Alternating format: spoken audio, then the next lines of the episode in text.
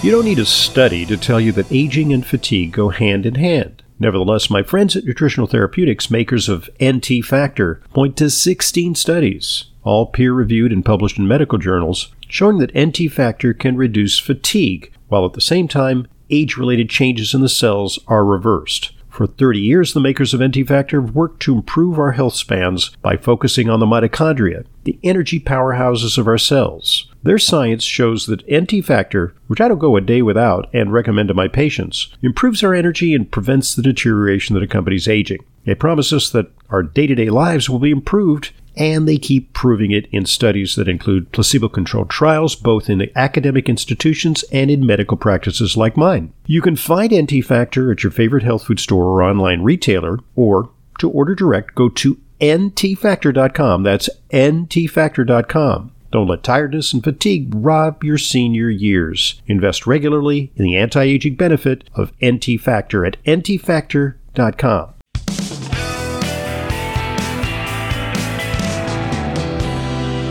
Welcome back to today's Intelligent Medicine Podcast. I'm Dr. Ronald Hoffman. It's a continuation of our conversation with Sandra Lee. She's CEO of NJ Labs. NJ Labs is a nationally recognized provider and advocate for quality in chemistry and microbiology testing for the pharmaceutical industry, the cosmetic industry, dairy and food industries, but also they have quite a footprint in the nutraceutical and supplement industry, because, yes, supplement quality is a concern. And I wanted to afford our Intelligent Medicine listeners a peek behind the curtain, because what you see is the product, the label. You don't see what goes behind it.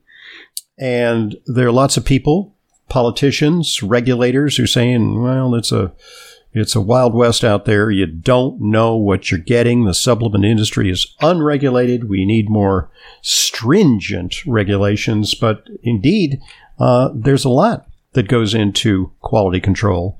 And most reputable supplement companies are engaging in extensive testing and evaluation of potency and quality. So, Sandra, we haven't yet talked about CBD. You know, lots and lots of products out there. It's relatively new. It's hard for the consumer to know whether they're getting the good stuff. So give us some insights on, you know, what are you looking for, you know, when you evaluate hemp-derived products? So, interestingly enough, about 6 years ago, I had a little bit of foresight that I wanted to really work with the cannabis products. So we actually worked with the DEA and the FDA to submit methods and how things should be tested, especially the cannabis plants and the heavy metals and micro. At that time, I didn't really know how big it was going to become. I didn't know that the Farm Bill was going to go into effect.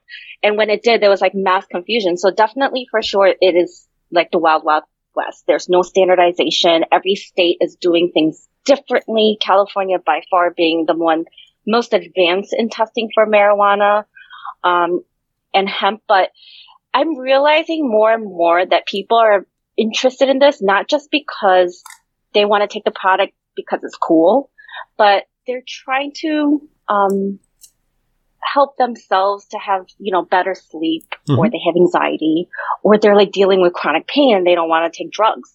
So a lot of people come up and ask me, and they're like, hey, what brand is good? What should I take? How much milligrams? And I walked into a store, I walked into a vitamin shop once, and I was overwhelmed as a scientist. I'm like, I can't even imagine somebody who's never seen this, what they're thinking and how to select the materials to purchase.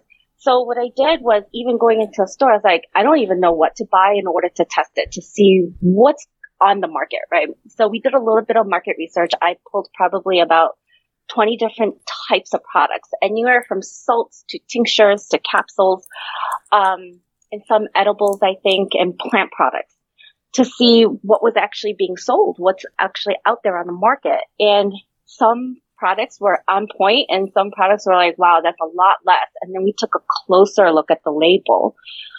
For example, if the label says it's 500 milligrams or 1,000 milligrams, that doesn't necessarily mean that's the concentration you're consuming per dose. That just means total in the entire bottle. That's the weight of the capsule, and it doesn't necessarily mean the active ingredients are present. Yeah. Mm-hmm. Exactly. So there's a lot of misleading information, I think, from labeling to what the product can do. So when people say, hey, I took this and it does not work. Well, you're a doctor. You know that everyone's body reacts to drugs differently, substances differently. So some products may work for one person and may not work for another person. I accepted that. I'm not going to push that, hey, this worked great for me. It's going to work great for you. That's not the case. But what we did when we dug deep into the testing was the inconsistencies of testing were due to the methods not being rugged or robust. And that means having different parameters in the method modified in such a way that no matter who does it, where they do it, and if they have a similar setup, it should be consistent from month one or time zero to 6 months later. And we spent multiple years trying to figure out how to do this in such a way that if the FDA stepped in today, would they approve? Mm-hmm. And because we had this unique background of having both the pharma and the nutraceutical in one environment and one building, that we had all this information and we just kind of modified what we already knew and applied it. So when we applied it, we're finding out there's issues with heavy metal testing. So when you have one single point testing, mm-hmm. one data point, right? You bought essential oil and you want to know if there's any mercury in it or lead, for example, lead. Mm-hmm. We test it once and hey, it passes. It's great. But what we found out during development and validation of the method was that the metals were being masked by other components. Mm. And so we weren't getting a true reading of how much lead is actually in the product. Wow, because keep in mind, cannabis, dodgy. Yeah, wow. It is. And without validation, because again, validations cost a lot of money. And these hemp plants and marijuana plants, they extract heavy metals from the soil naturally. Yeah. So hold on just right there, because some products have been criticized because of the presence of lead or arsenic in particular in those plants, suggesting that somehow in the manufacturing process that they introduce these things. But actually, some plants are very good at extracting these heavy metals from the soil. And then you've got situations like in California, they have this thing called Prop 65, which you're probably familiar with. You've dealt with it, where the standards are even more stringent than the federal standards, the FDA standards, for purity and freedom from adulterants and heavy metals, where, you know, some legitimate products, okay, maybe they got a trace, but that doesn't necessarily mean that they're bad, right? Correct. Prop 65 is out there. I am familiar with it, but sometimes I don't think it's realistic at times, because when you eat an apple or you eat a fruit from the ground, like, it could have that too. So foods are tested at a less stringent method than the next category of supplements, than the pharmaceutical. I have experience where even for heavy metals, there's different types of ways of doing it. For example, there is a really basic wet chemistry where you don't use any instruments, but the sensitivity of that method is very, very, very high, right? So most things will pass if you use that method. And a lot of that is applied to the food. For the next type of instrumentation, it's a little more sensitive. It's not using just chemicals. You're using actual software and instrumentation. So the sensitivity is a little bit better. But then there's even more sensitive equipment on top of that. So depending on what instrumentation you're using, and California's Prop 65 requires you to use ultra sensitive mass spec instruments to test for lead. Yeah, it's like atomic spectroscopy. You know, it's like very, very minute amounts can show up. So there's wet chemistry, there's atomic, flame AA, and then there's ICP OES, and then there's ICP MS, and then there's ICP MSMS. That's a lot of ICP MSMS. Yeah, I got confused at the beginning. That is the highest number of letters there are. That acronym is the most sensitive, and that goes down to parts per trillion, which is what California requires you to use to test for Prop 65. So you can detect things at such low levels and it could fail using that instrument, but it'll pass for every other instrument that you use underneath it. So again, there's different types of methods, but there's also different types of sensitive instrumentation that you can use. We call it instruments. People use it, say machines or equipment. I think they're too expensive to be called machines sometimes, and we call them instruments. And they're kind of like our babies. We maintain them like newborn babies. Well, you have to keep tuning them up because they don't just sit there. Mm-hmm. They have to be recalibrated continuously, and checked. Yeah. Wow. Yeah. Yeah. So I forgot what we were actually talking about initially, but definitely heavy metals is very important. And a lot of companies don't realize that if you don't validate that method to be specific to your product, you can have false passing and failing results. Mm-hmm. Okay, so we were talking about hemp-derived products and yes. Cannabinoids. So, yeah, oh yes.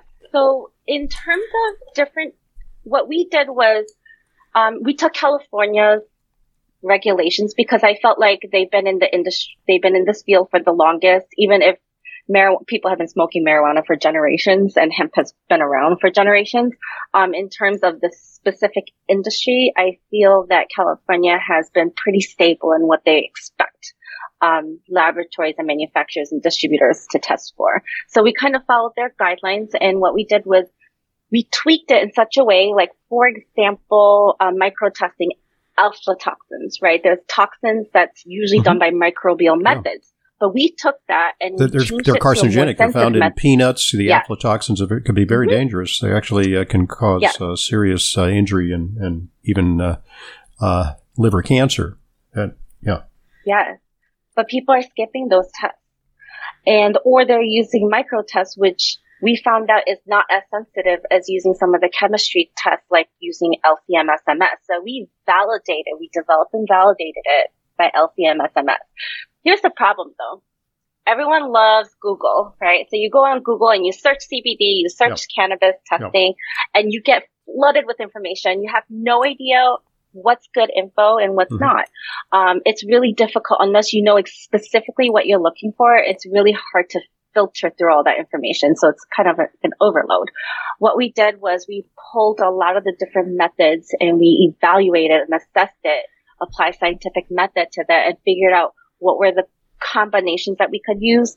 And then we took that application or method and developed and made it into our own and validated it. Again, we apply the same principles as if it's a pharmaceutical drug to the methods, because the biggest question is, Sandra, how can I know that if you test my product today and you test it a month from now, that I can rely on your results and I'm going to get the same type of results as long as my manufacturing, my quality hasn't changed? How do I know that you're going to give me accurate results from point A to point B and even 6 months later or even a year later when I come back to you? That's been one of our biggest questions, because people are tired of saying, hey, I sent my product to one lab and they're getting this result, and I sent it to another lab and they're getting a totally different result. Like, what happened? Yes. CBD is CBD. CBG is CBG. Like, THC is THC. Like, what happened? Like, why are we getting such drastically different numbers? And a lot of it, again, it just goes back to making sure the method is appropriate and verified with your product. I can have a great method, but it may not be good for your product. Well, this sounds like it's pioneering work, because you're dealing with a new product. It's not like you're dealing with, checking for adulterants in, whole milk, the product that's been around since time immemorial. Something that has just hit the market. And so you have to come up with new. You actually are sort of riffing here with laboratory methods to better characterize the material, right? Right, for consistency, because, like you said, cannabis has been around for hundreds of years. It's not like somebody just came up with it in a genetically modified lab. It's been around, but the testing itself for it has not been around for that long.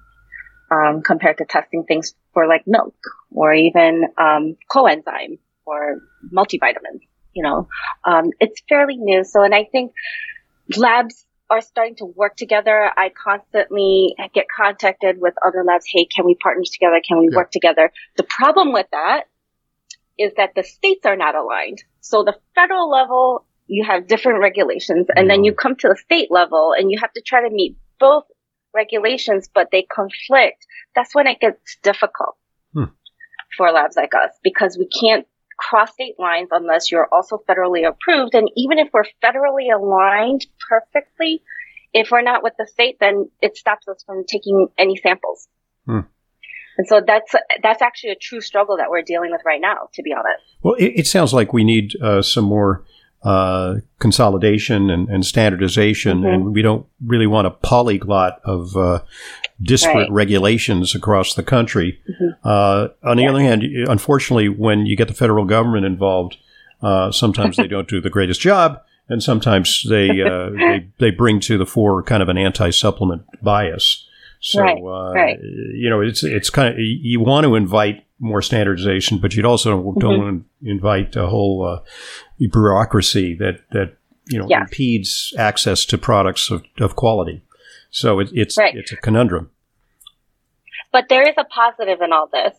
I had mentioned earlier an organization, nonprofit organization called USP, United States Pharmacopeia, that works, you know, hand in hand with the FDA. They are also working on releasing these general chapters or test methods for the hemp-derived products, right? So they're trying to harmonize. They're trying to provide a federally recognized type of test methods to provide some harmonization. So we're working with them on that. They're not alone. There's many labs who are going to be involved. There's an organization called AHPA, American Herbal Medicine, not medicine, but yes. Herbal Products Association, right. Committees, yes, AHPA. And there's committees that are working together tirelessly to bring some type of harmonization. So people are buying products they can trust at the end. It's a long road. I'm not saying it's going to be fixed overnight. We're all working together. There's so many different labs. We're just one of many. We're like a little fish in the ocean. But everyone is interested. Everyone's recognizing that this needs to happen.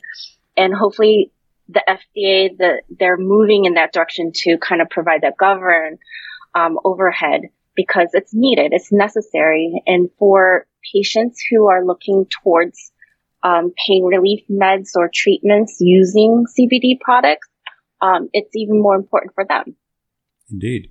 So, bottom line, do you feel that the supplement industry is a big mess at this point, that there's a lot of poor quality products out there? Or you think that by and large, you know, most of the big companies, the reputable companies, are toeing the line and are committed to quality? You have to be diplomatic here. I'm actually.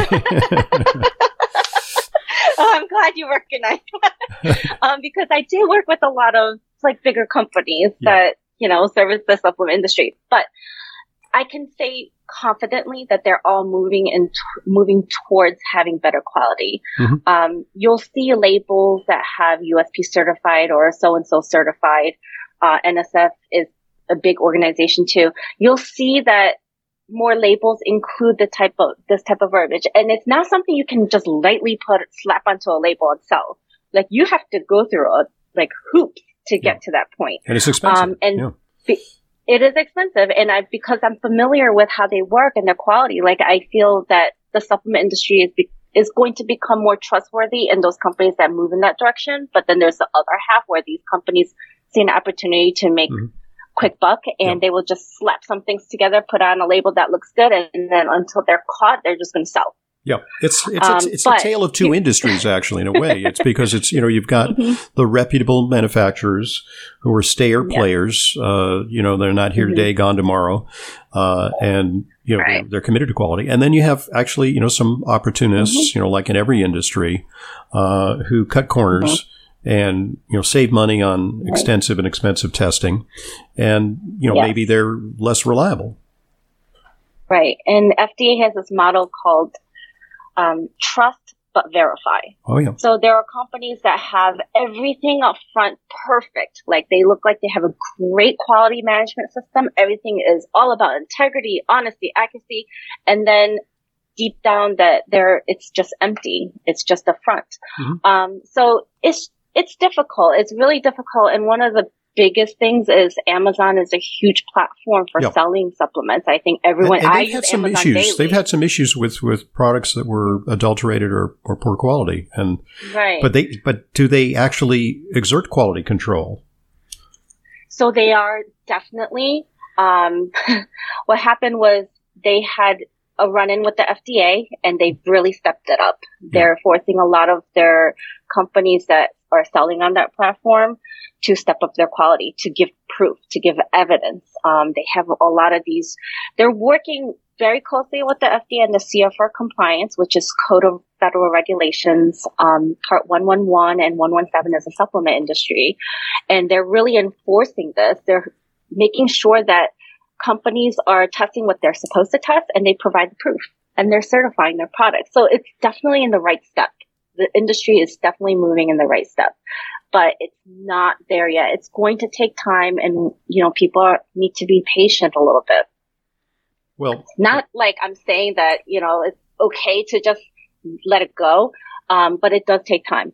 Indeed. Well, look, with folks like you, very qualified folks out there who are very committed to quality and safety, I think that there's going to be progress. And is there a particular certification that people should look for? Because it varies, right? There's the CGMP, there's the NSF, there's USP. Do you want to look for those on the labels of products that you're buying, or is it just window dressing? It's not foolproof. It's not just window dressing either, but it's a start. Mm-hmm. To get to those types of certification levels, like you do have to pay money, you do have to get audited, you have to prove a lot of things and go through a lot of things to get to that point, to able to put that on your label. So it's not something that anyone can just do. That would be illegal. Yeah. So I tend to look for things. I love Costco and Amazon, but I tend to look for things on the label that says USP verified, because not everyone can have that. You do have to actually follow through on actions to have that on your label. Mm-hmm. So it's a little bit more trustworthy. But again, USP is not foolproof either. CGMP is definitely a good start. That means you're keeping up with the FDA and what they want you to do. Again, FDA is not perfect either. So it's kind of like a combination of different things that you want to look for. Mm-hmm. But I don't want people to think, well, you said A, B, and C, so they checked off A, B, and C, and I found an issue with them. Mm-hmm. Again, these are run by people. People make mistakes. It's a learning process, and regulations are constantly changing. It's hard to keep up with the regulation changing. Even sometimes my head goes spinning, even with my expertise. So it's good to read. There's different things that you can look up, and it's good to talk to people, like communicate. Indeed. And it's good to also, work with trusted companies that have a good reputation, that are have been there for a while and have a real presence in the industry.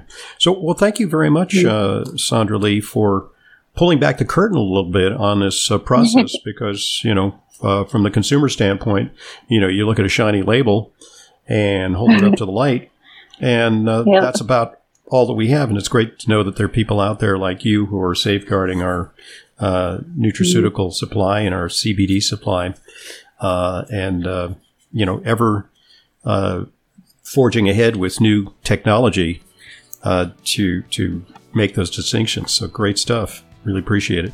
Thank you. Yeah, the website is njlabs.com, correct? Yes. And yes. And that's for some of our listeners who are in the supplement industry, it sounds like this is a place where you really may want to engage to support your quality control. And for our listeners, it's just great to know that outfits like you are out there. Good stuff. Thank you. Thank you so much. Thank you very much for joining us, Sandra Lee. I'm Dr. Ronald Hoffman, and this is the Intelligent Medicine Podcast. I want to thank you for listening to the Intelligent Medicine Podcast. Follow us on Apple Podcasts, Spotify, Amazon Music, or your favorite podcast app, and get new episodes automatically downloaded every weekday. And please give us a rating and review. It truly helps new people discover Intelligent Medicine. The Intelligent Medicine Podcast is for general informational purposes only and does not constitute the practice of medicine, nursing, or other professional healthcare services, including the giving of medical advice, and no doctor-patient relationship is formed. The use of information on this podcast or materials linked from this podcast is at the user's own risk. The content of this podcast is not intended to be a substitute for professional medical advice, diagnosis, or treatment. Users should not disregard or delay in obtaining medical advice for any medical condition they may have and should seek the assistance of their healthcare professionals for any such conditions. Finally, please visit drhoffman.com and discover everything Intelligent Medicine has to offer, including frequently updated, unbiased health news and fully vetted product and supplement recommendations. You know how important it is to ensure that your supplements are genuine, safe, and effective. That's why I partnered with Fullscript, an online dispensing platform that only offers curated professional-grade brands that I know and trust. The very same supplements that I prescribe to my patients and take myself. Never counterfeit or expired, always stored and shipped correctly. Just go to drhoffmanstore.com to start your free Fullscript account. Buying through Fullscript offers fast shipping, optional refill reminders, a mobile-friendly site. It's safe, secure, and HIPAA compliant and offers world-class support. Fullscript also gives you access to my custom targeted supplement protocols that combine the products that I recommend to address specific needs, heart health, immune support, and much more. Just go to drhoffmanstore.com to sign up for your free Fullscript account. You'll get access to the supplements and features you need to help you achieve your wellness goals. That's drhoffmanstore.com. drhoffmanstore.com.